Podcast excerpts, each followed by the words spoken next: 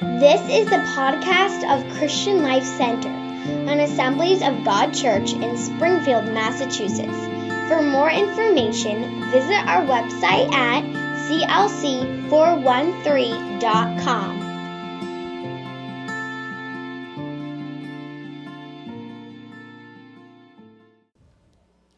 If I could have your attention for just a few minutes, I want to share with you something that I believe is from God's heart to you this morning. The meal that we've eaten today was prepared with love for you. And God cares about every aspect of your life. He cares about what you eat because he says that in his word. In fact, Jesus specifically said, He said, Do not worry about what you're going to eat because the birds, they do not work, and yet your heavenly Father feeds them. This is very important for us to catch because so many of us work so very hard. And why do we work? To provide. One of the main things that we provide is food on a regular basis. We eat. And yet, God tells us that He provides everything that we need. So, one of the key things that you and I can know is that God cares about us. And He says also that when we put Him first, that He will provide just as He does for the birds of the air, He will meet every need. I want to share a few thoughts from, with you from Psalm chapter 40. And it begins by saying, I waited patiently for the Lord to help me and he turned to me and heard my cry. He lifted me out of the pit of despair, out of the mud and the mire. He set my feet on solid ground and steadied me as I walked along. He has given me a new song to sing, a hymn of praise to our God. Now, I believe that every single one of us have gone through challenges. At one time or another, we face situations that may seem overwhelming. And when we're going through that situation, there is the temptation for us to think that we're the only ones who have endured such great challenge and problem. But I want to tell you today that though you may at times walk through the valley of the shadow of death, maybe you go through very difficult times in your life, God knows exactly what you're feeling because when God the Father sent his son Jesus to this earth, he came as the Son of God, but also as 100% human.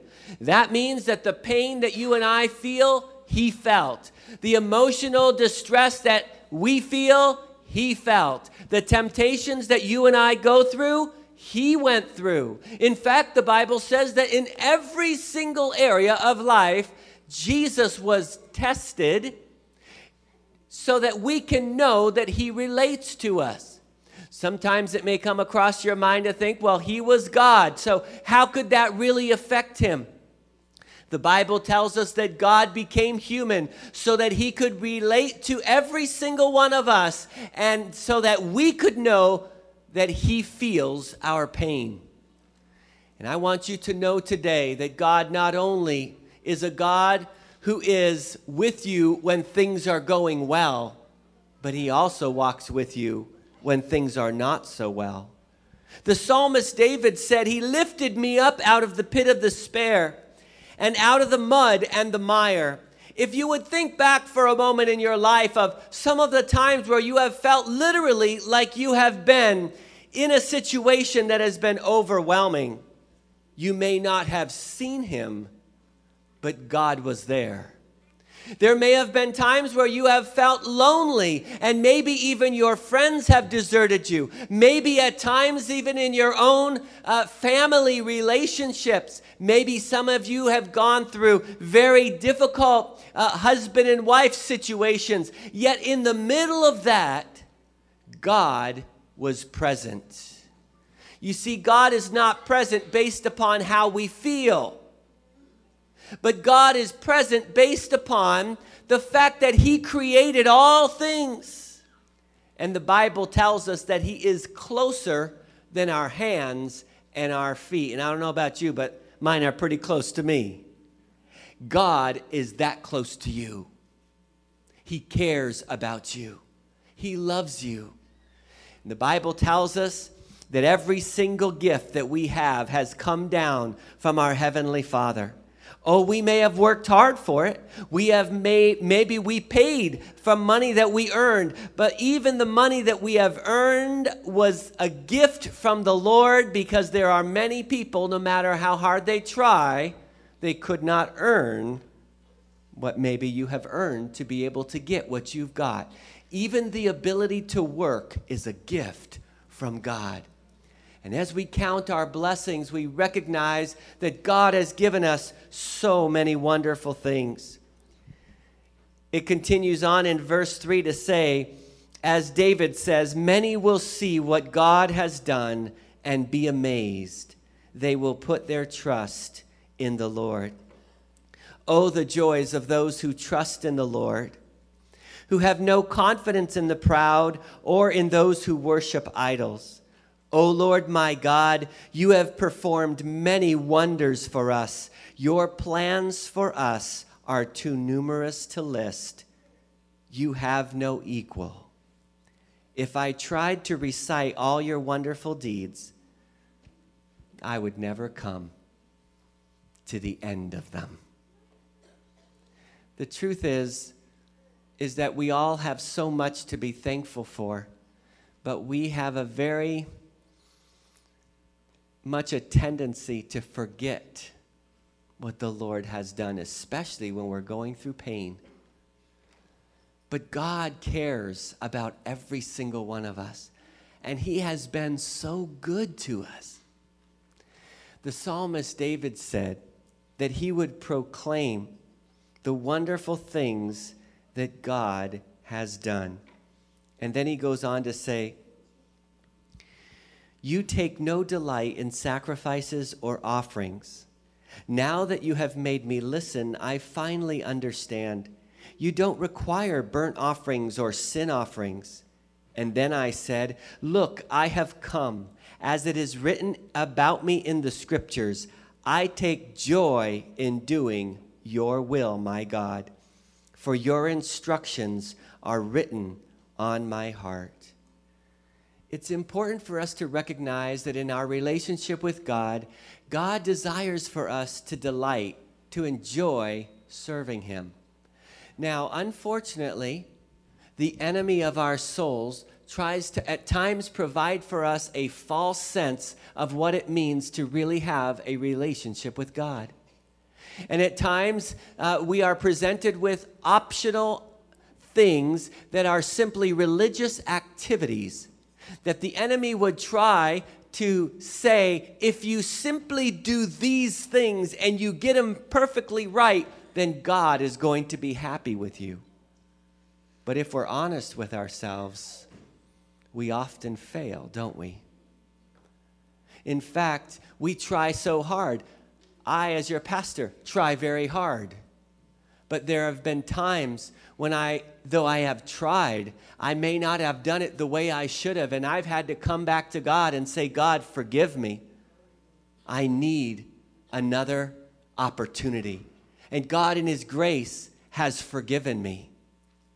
I want to share with you today that your the expectations that God has for you is an expectation of a relationship and not simply religious activity. In fact, us gathering together on a Sunday morning or any other time to worship God is a great thing, but simply being in a church building does not automatically mean that we have a relationship with God.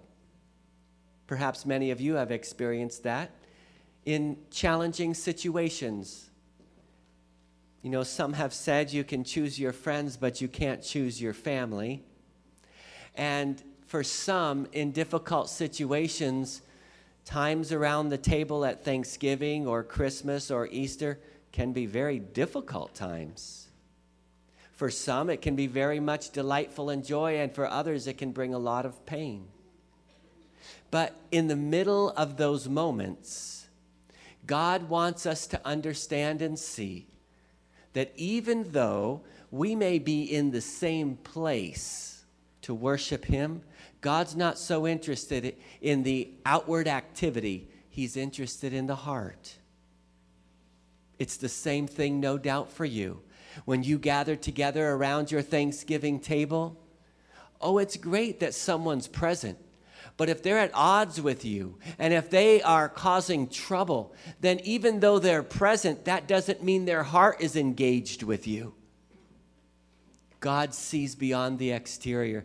The psalmist David said, Ah, now I get it, O God. You're not really just looking for sacrifices and offerings, you are looking for those who will serve you with their heart.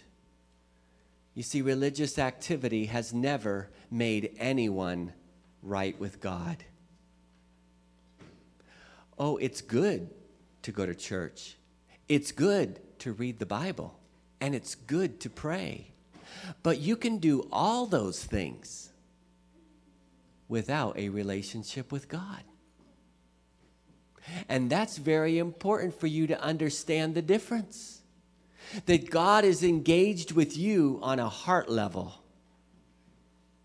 And when we come to God with our heart, then He can start to do a work on the inside. All of you look great this morning. Dressed good, smell good. Hopefully, you're well fed.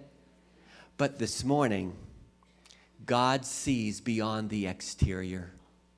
He knows those of you in this room whose heart is broken, though on the outside you may look great. But God's not satisfied with leaving you in that state because God is a healing God. He heals bodies, but He also heals spirits. And God wants you to know that He loves you not just to provide food for you, a place to stay, but He cares about your spirit and He cares about your brokenness. God cares about you having a relationship with Him. David said these words I take joy in doing your will, my God, for your instructions are written on my heart. I'm going to ask if you would close yourself in with God right there where you're seated, sitting at your table. And if you would just for a moment ponder on this question. In all of the, and I'm going to use this word generally, in all of the religious things that you do or have done, do you find that doing what pleases God brings joy? Or does it just feel sometimes like another chore that you've got to take care of? If in fact it feels like something that you simply have to take care of, I'm here to share some good news with you. God desires for that to change. He wants it to be such that when you come into his presence, that there's an excitement, that you understand how much he loves you and he cares for you. It's hard to be thankful when we feel like the world and everyone is against us, or maybe that we've gotten the short end of the stick in life. But I'm here to tell you that the fact that you're alive is a gift from God. And there are many people that are going through great challenges. But see, there's no need for you to compare because that won't take care of your challenges. But what you can do is rest in the reality that God does indeed love you. And if you're willing to believe that God cares for you, this is what God asks of you. He says, if you're willing to communicate with me on a heart level, we're going to engage in a whole new relationship. Going to church is not going to be just going in a door and leaving and somehow checking off the list I went to church on Sunday. God wants you to so look forward to being with Him that you can't wait to set aside time between you and Him to say, God, here I am again. I love to spend time in your presence. As the psalmist said, it is my delight to do your will of, oh God. Then, when you know that God is on your side, then you can truly be thankful. I've been through difficult times, and no doubt you have too. But I can say this for sure God has seen me through, and He has been faithful to me. He has been good to me. And to be honest with you, He's treated me better than I deserved. Because I and every single one of us in this room have fallen short of God's expectations. We have all sinned, whether we're willing to admit it or not, and we need forgiveness. And God extends that forgiveness to every one of us today. If you're in this room and you desire to have a relationship with God that is not simply based on ritual, it's not simply based on religious activity, but one that says, God, I want to live my life in a way that brings joy to you and in a way that allows you to bring joy to me every single day. That you'll wake up in the morning, whether you go to work, whatever you do, that you will have purpose for your life and recognize that life does not simply involve working and spending money and then sleeping at night and waking up again to do the same thing over and over. But you have a purpose, and God has a plan for your life. If you're here today and you desire to open your heart to God and say, God, I surrender all that I am to you. I recognize that I need forgiveness. And I accept what you have done for me. And I thank you for all the good things that you have done. And maybe you're going through a struggle right now. You can pour out your heart to God, He will hear it, and He will respond to you.